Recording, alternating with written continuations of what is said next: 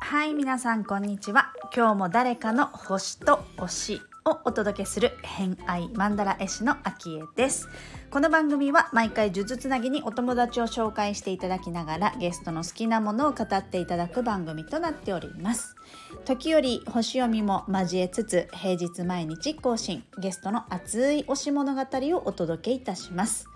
今週のゲストは絵本のおうちコッコンをされている畠山りみさん来ていただいております。今日のお話はですね、えー、昨日のテーブル茶道とか、えー、和文化についてのお話からまあ、そのね、えー、資格というか学びをしたいために遠くでも行ってしまう。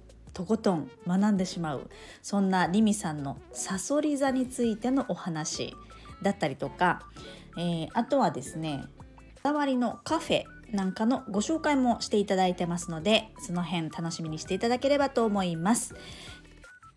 偏愛にまつわるホロスコープご紹介いたしますと、えー、自分の潜在意識心癒しを司る 月星座がお羊座。自分のワクワクときめきとはね心の喜びみたいなものを司る金星星座がさそり座をお持ちのりみさんです。星読みが好きな人はこの星座も背景にお聞きくださると楽しめるかもしれません。それではどうぞ。結構そういうところありますか？なんか興味を持ってもこれをすごいとことん学びたいとか知りたいとかってなったらどこまでも行くみたいな。あやっちゃいタイプです。ちね、ちょっとじゃあここで星のお話を。はい、ありがとうございます。楽しみにしてました。とですね、星のお話、まあ、あの、今、星を知ってる人が今のお話を聞いてて、私が何を言いたいかって多分察知した人もいるとは思うんですけども。はい。えっと、リミさんもですね、一応冒頭に星座を紹介しているんですけれども、はい、えー、月星座がお羊座さんで、金星星座がサソリ座さんなんですね。はい。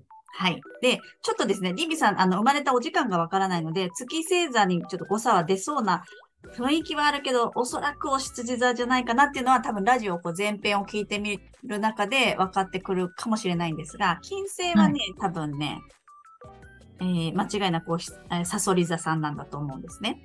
で、はい、えっ、と、その、なんて言うんでしょう。自分が興味を、まあ、そもそも金星っていうのが、自分が惹かれること、ワクワクすること、キラキラに見えるものとか、まあ、恋愛とかお金のことももちろん金なので、えー、司っている天体ではあるんですが、まあ、そういう自分のときめく、ときめいちゃう。そんな対象が、まあ、サソリ座的なものっていうことになるんですね。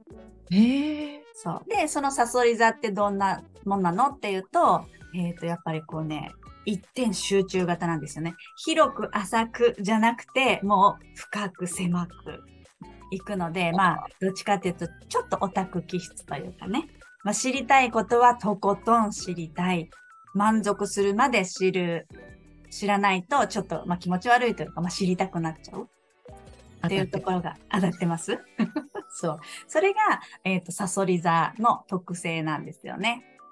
で、そこにリミさんの場合は、まあ、金星だけじゃなくて、他の天体もあと2つ、あの、サソリ座にお持ちなので、それがより強い、強くこう広げていく感じになってるので、まあ、この辺をさらにお部屋が10ハウスっていうお部屋にあるんですね。あの、お部屋がサソリ座のお部屋になってるんですけど、やっぱりそれを社会的なことにつなげていく。社会活動だったり、自分の目的に使っていくっていうところで言うと、うん、あの、ぴったりだったんだなっていう感じはすごくします。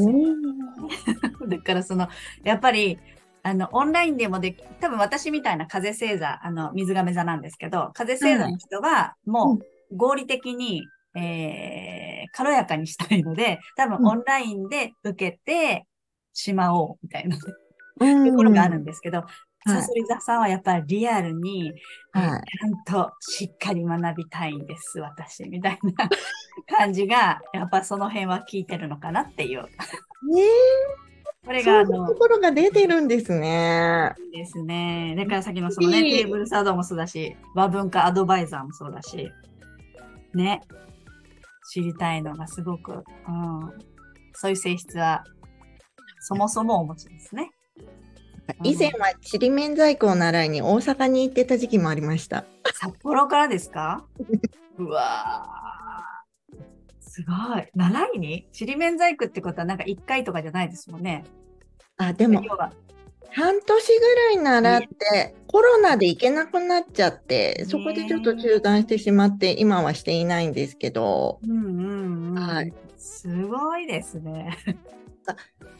ね、先生たくさんいらっしゃるんですけど、この方って思ったら、そこに行きたいんですよね。ですよね。我慢できないんですでよ。すよね。面白い。サソリ座さん、面白い。いや、そうですよね。もう、そこに行きたいんですもんね。なんです。いや、でも、そうやって自分を満たすっていうことをちゃんと行動されているから、今があるっていう感じですから。そうですうん素晴ね。らしい行動力だと思います。うんはい。で、えっ、と、星のお話から少し好きなもののお話に戻りまして、はいはい。じゃあですね、えっ、と、お茶関係のお話お伺いしたいんですけれども、まあ、茶道もね、もちろん、あの、抹茶っていうお茶のお話ですが、それ以外にも紅茶とか、まあ、他のお茶だったり、カフェもお好きだっていうことなんですけれども、はい。はい。これはもう、あの、日常生活で自分でこう入れるのが好きだとか、あとはカフェに行って、えーいろいろ、あの、いろんなお店でいろんなん飲み物を試すのが好きだとか、どういった楽しみ方をされてるんですか？そうですね。カフェは、あの、ちった手帳を使い始めてから、うん。自分とミーティングするために、ワクワクリストを書く時間とか、手帳を見通す時間としてカフェを利用するようになって、でもなんか、今ご自宅がね、バックに、あの、これご自宅で写真じゃないです。リアルで。そんな素敵なご自宅でも、やっぱりわざわざ外で撮ります？ワクワク書くとき。あの、行きますね。あの、あ。やーっぱり、いや、自分の気に入った大好きなお家ではあるんですけれども、うんうん。日常が入っているので、そうですよね、わかり集中ます。したくっても、あ、そういえば、冷蔵庫にあれ入ってたっけとか、あとピンポーンって。そう宅急便が来たりとか、電話が来たりとか、ね、横やりがどうしても日常に引き戻されてしまうので、ちょっとね、非日常の場所へ行った方が、ちょっと気持ちが変わっていいなと思って使ってますね。確かに集中してね、ギュッと書けますしね。そうですね。のが早かったりしますね。うんうん。うんうんうん。で、カフェはそういう理由で、えっ、と、行かれてて、飲み飲み物はどうですか？というよりは、いや飲み物も好きなんですけど、うん。お店のインテリアとか、お店の雰囲気とか、どういうホスピタリティのお店なのかとか、あと、うん。どんな風な提供の仕方、あの、食器ですとか、盛り付けですとか、そういったものがすごく気になります。ねえ、ちなみに札幌でお気に、リミさんのお気に入りのってある聞いてもいいです。聞いてもよかったら。え、でも内緒にしていたいの？って言うんだったら全然 OK ですよ。予約制なので、あんまりたくさんはいけないかもしれない。予約しないといけない。あとね、週に3日ぐらいしかやってないんですよね。へえ。いやー、教えたくないけど、でもね、いいですよ本当にね、行ってほしいんです。そうなんだ この相反する気持ち。ねあ、わかるあし。教えたいけど教えたくないっていうね。のね、平岡にあるアンシャンテっていうお店なんですけど、アンシャンテさん？はい。うん。あの、オーナーさんお一人でやってるお店なんですけど、なんかもうそのオーナーさんの好きなもの、センスの良さがギュギュッと詰まったお店で。そして全部お料理もデザートも手作りなんですよね。本当に一から手作りなんです。ええ。オーナーさんが作られて？そうです。そうだからお店3日しかやってないんですけど、他の日は仕込みしてるんですよ。すごい。徹底。もう自分のこだわ、なんて言うんでしょう。あの、気に入ったものしか出さない状態ってことですね。そんな感じだと思います。だからなんて言うんだろう。もうね、すごく行くと自分を大切にしてもらったなーっていう気持ちで癒されるんです。へえ。あのオーナーの方は男性ですか？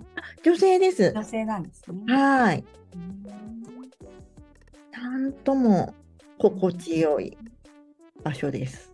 ちょっと今、あの、片手間に、片手間に、あの、スマホで検索検索させていただきました。ちょっとあの、戸建てみたいな感じですよね。そうです。ですねご自宅の一角がお店になってるんですよね。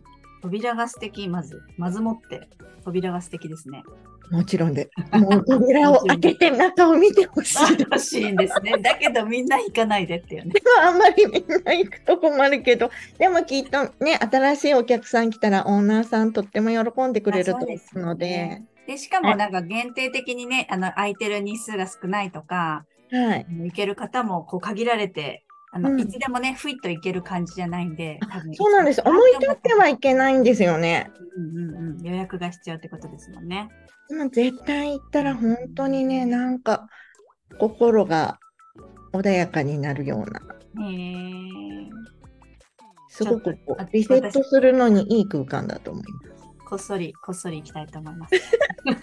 大きな声で言わず、こっそりと行きたいと思います。ありがとうございます。ご紹介いただいて。なるほど。じゃあカフェ、まあそういうところでお茶とかも飲むのも好きってことですかね。はい。うんうん。そうか。ちょっとでもね、気になるお話もたくさん、たくさん書いていただいて、リミさん。本当ですか？嬉しいです。興味があるものもたくさんあるって感じなんですかね。うんまあでも、うん、見てると、でもカテゴライズするとそんなに先には渡ってない気がする。そうですね。まあ食べ物ももちろん多いですけれども、はい割。とやっぱりなんか、うん、相対的にはこう暮らし、あうんと、上質なというか丁寧な暮らしの中にある、えーそれらっていう感じがしますね。そうですねあ。私自身がすごく丁寧に暮らしたいなっていつも思っていて、うん。なんて言うんでしょうね。うーん。こう。